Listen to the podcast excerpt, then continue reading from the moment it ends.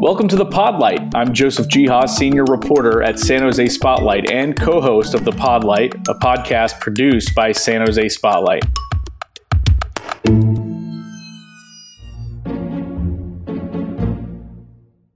Today, we're discussing what should be done with two soon to be vacant seats on the San Jose City Council. Councilmember Sylvia Arenas in District 8 and Matt Mahan in District 10 will be leaving their seats halfway through their four year terms to take on new roles. Mahan, of course, is taking over as mayor of San Jose in January, while Arenas will serve as county supervisor. And now a fight is brewing over how to fill those seats. Some, such as Mahan, want to hold a special election costing up to $10 million, but giving the people the ability to choose their representative, while others, like Arenas, want the council to appoint a successor, which would be quicker but exclude voter input. Here to break down both sides of the debate are Bill James and Pat Waite. James is the chair of the Santa Clara County Democratic Party and strongly favors an appointment process. Waite is a longtime District 8 leader, a former council candidate, and head of the Citizens for Fiscal Responsibility group, and he favors a special election. Let's start with you, Pat. Welcome to the Podlight. Thanks for joining us today. Thanks. It's my pleasure to be here. So uh, let's go to the opening question. If you can, you know, in brief, why do you favor a, a special election? What, what kind of benefits would that provide? Well, you know, this really isn't a short answer question. Uh, and so I'm probably going to ramble a little bit, but uh, look at Article 2, Section 1 of the California Constitution. It reads, All political power is inherent in the people. I believe that the appointment process violates this, removing the political power from we voters and placing it in the hands of the city council. This is not just wrong, it is a violation of the oaths of office, where they swear to support and defend the Constitution of the United States and the Constitution of the state of California. Each district in our city has a unique ethnic and socioeconomic makeup and unique needs. What is right for District 3, for instance, may not be what's best for District 8. Only residents know what they need and are guaranteed the right to have their voices heard via an election. Finally, the appointment process is less transparent than an election, and transparency is important. During elections, candidates and special interests have to report uh, donations and expenditures so that voters can see who's behind what. There is no such requirement for the appointment process, it's going to be hard to determine who is promising what benefit or reward to whom. Interesting. And and and so in terms of you know just the basic idea, I think a lot of people in you know American society would pro- you know at large would probably agree that residents should get to choose their city council members, right? That's kind of a, a basic understanding. You choose your representatives locally and nationally. Uh, but is it worth in this in this case the high cost? The city has estimated um, early on that it could cost between seven million dollars and uh, ten million dollars to elect, uh, you know, to hold a special election for these two seats, and and that would uh, the seat wouldn't be able to be filled any earlier than roughly May of next year. So it would be that amount of money for effectively a one and a half year long term. So I mean, in your view, why is that worth it? Uh, how do you put a value on democracy? I mean, that, that, what we're talking about is what's the cost of democracy? It's the cost of protecting our right to elect our own representatives. The question, though, is really about value. What is the value of voting? You cannot put a cap or on the cost of preserving our rights to select our representatives. A very valuable part of elections is that they foster dialogue between voters and candidates. Matt Mahan, for instance, knocked on over 10,000 doors and held countless small gatherings, one of them at my daughter's, where he talked with hundreds of residents. There is real two way value in that process that, that you can't put a value on. Mm-hmm. And, and just kind of looking at another question I wanted to ask you is, you know, it, not to point out any, not to try and uh, make it about irony or anything, but the group you head up is called Citizens for Fiscal Responsibility. So certainly the cost of democracy is, yeah, probably hard to put a pin on. Um, but uh, is it ironic that you that you head up a group called Citizens for Fiscal Responsibility, but are taking the opposing position here and, and hoping the city will spend, you know, what is quite a large amount of money, even for a big city, um, for this election? I mean, do you think it could be spent on other things that most voters care about on their day to day lives, like urgent needs like road service and library hours, and you know, maybe more cops? Well, you know, those are all things that the city ought to be working on. CFR refers to those as core services we need the must haves before investing in the nice to haves. We need to focus the city on core service spending. What is more core and must have than protecting our voting rights? We're talking about three to five million dollars a year for this year and the next. That's out of a city budget approaching six billion dollars. I suspect that if the council takes the time to look hard, they can find the funds. The issue is the council historically just looks at gaps right? As part of the budget process, uh, the, the city manager gives them a forecast and it's either in balance or it has a deficit or a surplus. They don't look at the whole pie, they look at that gap. So 90 some odd percent of city spending is on autopilot. I suspect that there's enough in there that if they look hard, they'll find it. Okay, so bottom line for you is this is where things need to start before any other money uh, can be spent or should be spent. Uh, you know, this is a key process that needs to be um, worked out properly with a with a proper election uh, before anything else can go forward. Basically, absolutely. Okay, well, thanks for addressing that. Um, let, us talk about voter turnout. So, in the midterm election we just had in November, right? We saw. I, I think the the election hasn't been certified yet, but we're pretty close to reaching that, um, and we're we're hovering around fifty five percent turnout um, which of course is kind of uh, you know they tend to be lower in non-presidential election years in a midterm. And so we saw on average uh, about 16 to 18,000 people voting in these um, San Jose City Council district races that we had in the November election. Um, so using the same math, if we are expecting turnout, which in, in special elections, according to the city, hovers between 20 and 30 percent, we might only see 10,000 people or so voting in each district for these two seats, and that's kind of on the higher end. So you might have about twenty thousand people or less, um, you know, spending, you know, and the city is going to be spending seven to ten million dollars uh, to have those people vote, maybe something around three hundred and fifty dollars per voter. But are we going to be in effect by holding a special election where there's going to be very low turnout? Are we going to be allowing just a smaller group of highly motivated voters choose their next council member and kind of leave out the voices of the broader masses who might vote in a midterm or a or a presidential election? As opposed to 11 people selecting the, the council people? I, I would much rather have 10,000 residents of my district determine who's going to represent me even for a year and a half than 11 people only one of whom lives in my district. Um, and, and the turnout argument is really a slippery slope. Where do you draw the line? Uh, does the low voter turnout in primaries invalidate the primary results? I don't think so. But, you know, for instance, uh, Magdalena Carrasco twice won outright in District 5 primaries. There were 8,200 votes in 2014 and about 10,000 in 2018.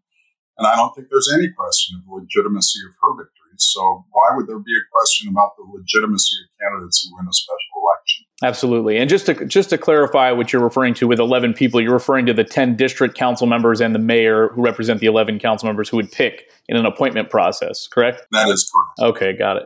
All right, well thank you for for addressing that. Um, one other question I think we have is, you know, even if we have uh, a special election or if the city chooses to go with the appointment route, either way, like we said, the, these people who end up in these two seats are going to serve maximum a two year term, but closer, if it's an election, closer to a year and a half. But incumbents in general in in uh, local elections and and uh, even state seats have an easier time getting reelected. So whether we go with the appointment or the special election, are you concerned that those who take the seats could end up serving much longer than just the remaining term, or or is that not a problem in your view? Is there no concern there? No, I'm not terribly concerned with it. They'll probably end up serving 10 years if, if they're good. I mean, people do lose on, on um, their second time around. We saw an example of that in this last election. But the, the issue for me there is do we want to give that heavy advantage of incumbency to a candidate based on the vote of the council or on the vote of the residents? I'd rather that, that the residents had a, an opportunity to have the dialogue with the candidate directly to determine who they want leading the district for the next 10 years. Okay, well, I appreciate you sharing your views on this, Pat. Um, I, we've asked uh, a pretty good amount of questions, and I'd love to know if you have any other closing thoughts here. Um, you know, about your viewpoint, maybe something we haven't touched on that you'd like to highlight or, or put more emphasis on. Um, I think you've covered it pretty uh, pretty much. Um, I, I would point out that it's interesting. Dave Cortese in 2005 penned a blog entry for San Jose Inside where he advocated for the, the a special election to replace Terry Gregory when he resigned. And um, he pointed out that it's because special interests run the government. And he thought it was important that people have the opportunity to have their voices heard. And that's what I and Citizens for Fiscal Responsibility and a lot of people that I know in San Jose are arguing for right now. Let the people be heard. Okay. Well, thank you so much, Pat. I really appreciate you being on the show today and um, taking your time to share your views with us and our listeners. Yeah, thank you, Joe. My pleasure. Hi there, Ramona Giwargis here, co founder and CEO of San Jose Spotlight. Our annual end of year fundraising campaign, Newsmatch, is underway. Now through December 31st, your donation will be matched dollar for dollar by Newsmatch sponsors such as the Hewlett Foundation and the Silicon Valley Community Foundation. For an independent nonprofit organization like us, this is a big deal and will help us deliver the kind of in depth journalism you've come to expect. It's the kind of reporting that can make a real difference in our community and is worthy of your support. Donate today at sanjosespotlight.com. Thank you. Are you looking to make a difference in San Jose? AARP, a nonprofit, nonpartisan organization dedicated to empowering people to choose how they live as they age, is looking for volunteers here in San Jose to advocate on services, programs, and policies to help make our community more livable for people of all ages and abilities. Learn more and apply to become an AARP San Jose local advocacy team volunteer at aarp.org slash San Jose. That's aarp.org slash San Jose. And now let's talk with Bill James, the chair of the Santa Clara County Democratic Party, who favors an appointment process. So, Bill, thanks for coming on to the Podlight. Welcome to the show. Thank you, Joseph. Thank you for inviting me. All right, let's jump right in with our first question. Uh, kind of an open ended one that gives you a chance to lay out your, your viewpoint here. Why should the current council members, you know, the 10 council members, uh, well, it's normally 10 council members and a mayor, uh, so that's what we're going to have choosing uh, these two appointees to fill Matt Mahan's seat and Sylvia Arenas' seat. Why, why should the appointment process be the way to go? What do you view as the benefits to that arrangement? Uh, thanks for the question, Joseph. Uh, first, I'd like to point out that the city charter sets out a couple of um, uh, procedures that can be followed. In fact, the first one in Article 410 of the city charter is the process of appointment. And so I want to dispel any idea that having the seats filled by appointment is anything other than the regular order or one of the regular options that are available to the council uh, to decide. What we see as the benefits of this process in this particular instance are several. First of all, the uh, districts 10 and 8 would have more immediate representation by a member who would be able to focus on the work of providing constituent services, paying attention to the interests of the district in the budget process, and just generally representing the districts rather than immediately spending the next nine months running for election. And uh, that's a benefit to be sure. Uh, another significant benefit, which is not the only consideration, is the substantial savings with the way that we do elections now, the projection is that the that the election process could cost as upwards of twelve million dollars. I think over eleven million dollars if both races run to a runoff, which I think is likely. And at a time when the city is having a hard time making its budget and we have fears of a coming recession, it seems like the wrong time to spend $12 million of the general revenue uh, part of the budget on a special election when that can be avoided by filling the seats by appointment. And then finally, it's a question of what it means uh, to have democracy and to have the voters decide who's going to represent the district. We know that in the recent election in San Jose, in some of the council districts, the turnout was as low as 35%. And that was when the mayor's race was going on. Uh, if we have a special election just for the city council, it could be much less than that. And so a very small proportion of the voters might participate. And we know from previous elections that they might not be representative of the full diversity of the districts that are going to be represented. The, most recently, the, the Fair Election Initiative was passed by voters, in which voters expressed a, a distinct preference to have elections for these significant uh, seats to be held at a time when there's higher participation and a more representative electorate. Certainly, and you make some good points there, Bill. Uh, I, would like to respond to one of them, and then maybe we can move on to some of the other ones. Well, a couple of things. I believe the city estimate was between seven and ten million dollars for running a special election for these two seats. You mentioned twelve million. Would that include potential runoff costs, or, or we're using a different figure? Well, I think it would be. Uh, the, the, races are certain to go to a runoff. Uh, you know, in theory, they could be resolved in a primary election. But if you open up these vacancies uh, to a special election, there will be many candidates who will file, and uh, and as a result, that will split up the vote and, and much more likely require a, a runoff uh, to to resolve. Um, and so their estimates, uh, I don't have the city clerk's most recent memo in front of me. I think the estimates were for something closer to 11 something if it worked, both races were to go to a runoff. And in any case, $10 million is $1 million per council district. And I don't think any of the council members want to find a million dollars to cut in the budget as it affects their district. And then the idea about um, lack of representation. I, I, think it's an important point you made that turnout was pretty low, as it tends to be in a midterm. We saw about 55% uh, turnout across the county of Santa Clara. And as you noted, uh, some fluctuation with some really low turnout in some districts in San Jose, some a little higher.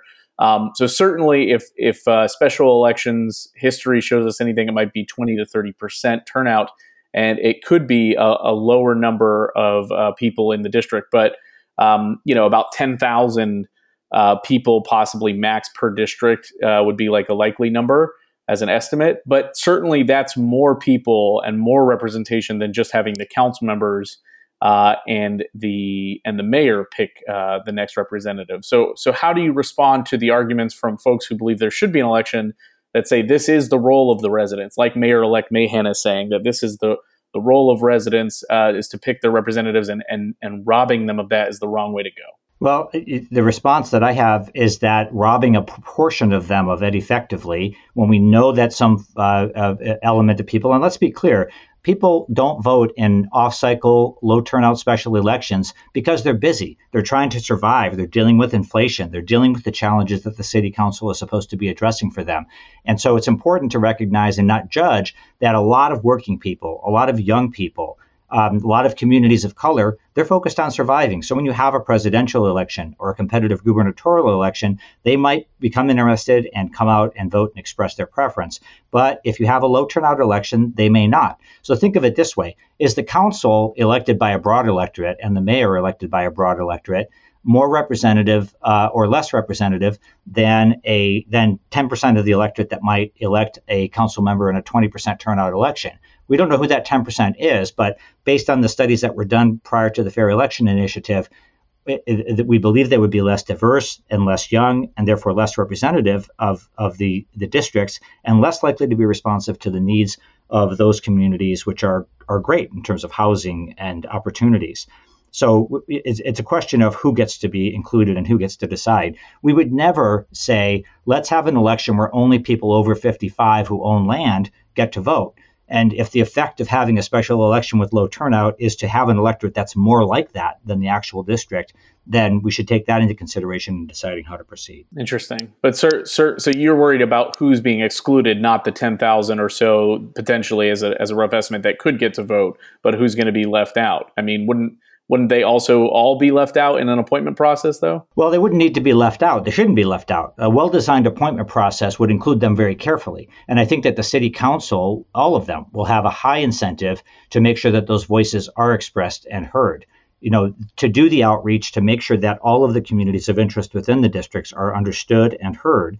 Um, and then to make a selection that they feel will be of service to all of those communities. They have an incentive to do that.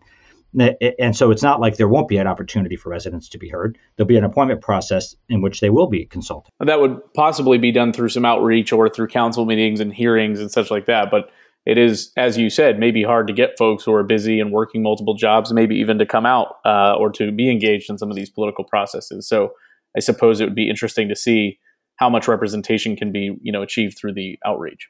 Um, the the city of San Jose has typically held special elections to fill vacancies in these kinds of situations. I mean, are you concerned about changing the precedent?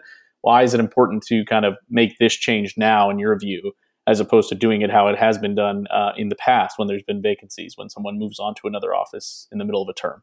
So I know that there are the instances that the city clerk has uh, has outlined um, in her memo of uh, special elections being held to fill vacancies uh, on the city council. Uh, but you know, I, I, dispute that it's really a change. Of course, as, I mentioned earlier, the city charter includes appointment as the first option of in ways to fill vacancies on the city council, and other cities in the area routinely fill vacancies uh, uh, by appointment for the full remainder of the term. In fact, San Mateo uh, just announced a process to replace Gina Papan on their city council for the full remaining two terms of years of her term through a process of appointment. And the reason they do that is to save the money of a special election. It costs a lot of money, and, and cities are have a hard time making their budget work, as San, Jose, as, as San Jose does. So I don't think it's really should be considered a change. Um, now look look at what has changed though. The voters have expressed themselves as recently as this past June to move the mayor's election to align with the presidential election for the express purpose to increase the representativeness and per- level of participation of the electorate making those important choices. And I think that the same logic applies to these district uh, city council races, which is uh, by sh- by having the election aligned with the presidential election. Uh, there will be more attention paid to it by a broader range of the electorate, and more people will get to vote and get to have their uh, preference expressed, not fewer. And then finally, I'll say that um, the, circum- the, the, the, charter provides several ways to fill vacancies, and it charges the city council with making the decision as to which of them is appropriate under the given circumstances. At a time when the city faces budget shortfalls and we have a potentially looming recession, saving $12 million is a pretty strong motivation, especially if the council can agree among themselves on a process that is inclusive and transparent and gives each of them uh, a full opportunity to have a say in and who represents uh, the residents of of these districts. You make a good point, Bill, with the uh, with the shift to mayoral elections moving to presidential years. Certainly, yeah, the motivation is to draw much more turnout, uh, especially against uh, you know in in areas where uh, turnout has been lower. I mean, we've written reported about that at San Jose Spotlight uh, and and many other outlets that have studied turnout have looked at the same idea, right? So the promise from the people who backed that change, which is passed by voters, is that indeed thousands of more votes could come out in San Jose elections. So that point is well taken. But let, us let's, let's talk about how uh, those changes and and how an appointment process could interplay. If incumbents in general, as a rule, have an easier time getting uh, reelected, it doesn't always happen, but as we saw with Maya Esparza, but they typically have an easier time getting reelected. So whether the council ends up choosing an appointee for these seats or whether there is a special election, are you concerned that those who take those seats uh, could end up serving much longer than just the remaining two year or even year and a half long term?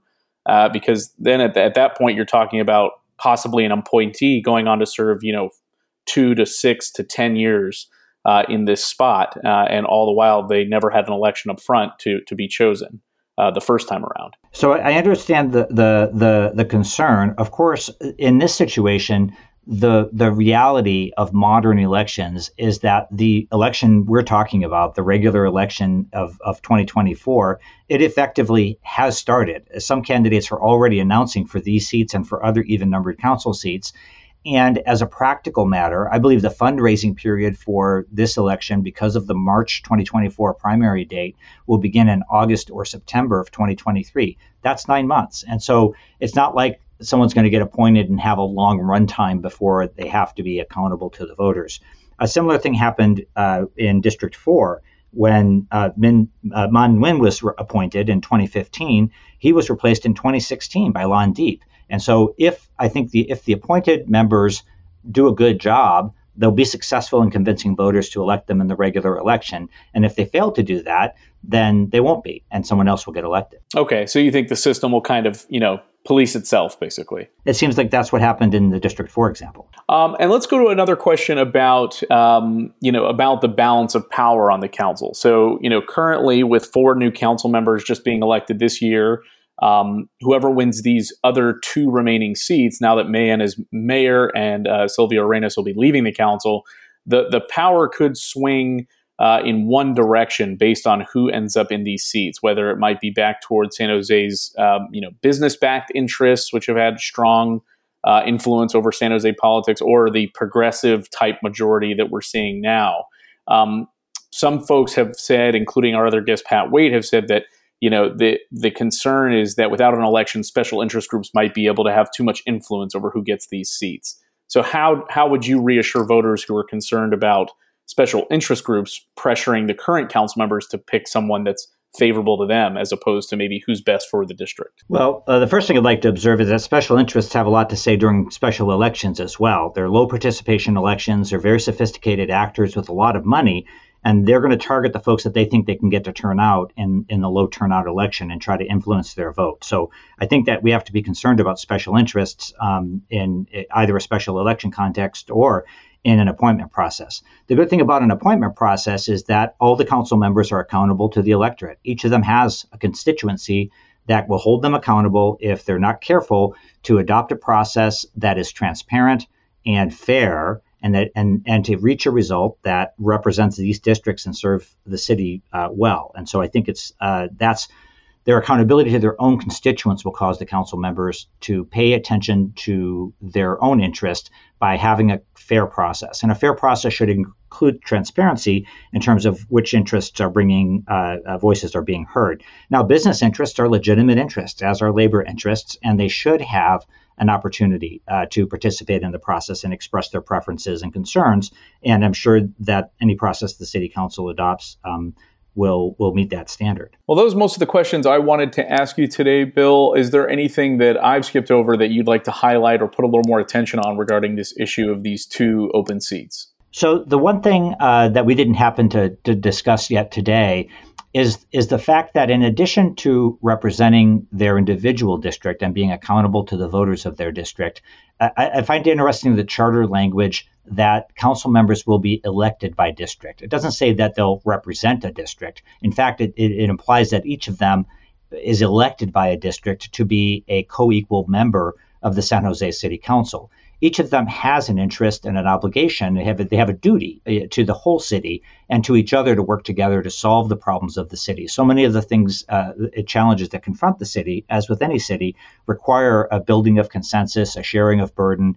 And if each only parochially cared about their own district, they um, they wouldn't be able to run the city. They wouldn't be able to make good decisions for the city. So I don't think it's uh, valid to express the concern that the, or to suggest that the city council members, because they're from other districts, won't be able to repre- to choose good representatives for districts eight and district ten. In fact, of the people in the city, they have among the highest interest and incentive to make sure that strong candidates uh, who are well representative of those districts and with whom they can work to solve problems uh, will be um, uh, elected uh, in or, or will, will take these seats either through appointment or election. Uh, so I think that I have confidence. I don't agree with all the city councilors on every issue or position that they take. I don't. I don't. I'm not aligned with all of the members, but I can't think of a single one that I wouldn't believe would do their best to make good choices for the residents of District 8 and District 10, just as they would want the other council members to make uh, take their district into consideration if they were filling a vacancy uh, for their district. And so, you know, we have council members who are elected by the people. They all owe a duty to the city, and I think we could trust them to make a good choice through an appointment process. Okay, Bill. Well, we appreciate your input on this, and thanks so much for sharing your views uh, on this tough issue. And I guess we'll have to wait and see what the council decides in the upcoming process, which will uh, get going uh, starting with the council meetings next month. So, thank you again for your time today, Bill. We really appreciate having you on. Thank you for the opportunity to, to share my views. That's it for this episode of The Podlight, a podcast produced by San Jose Spotlight. I'm senior reporter Joseph Geha. Thanks for listening and see you next time.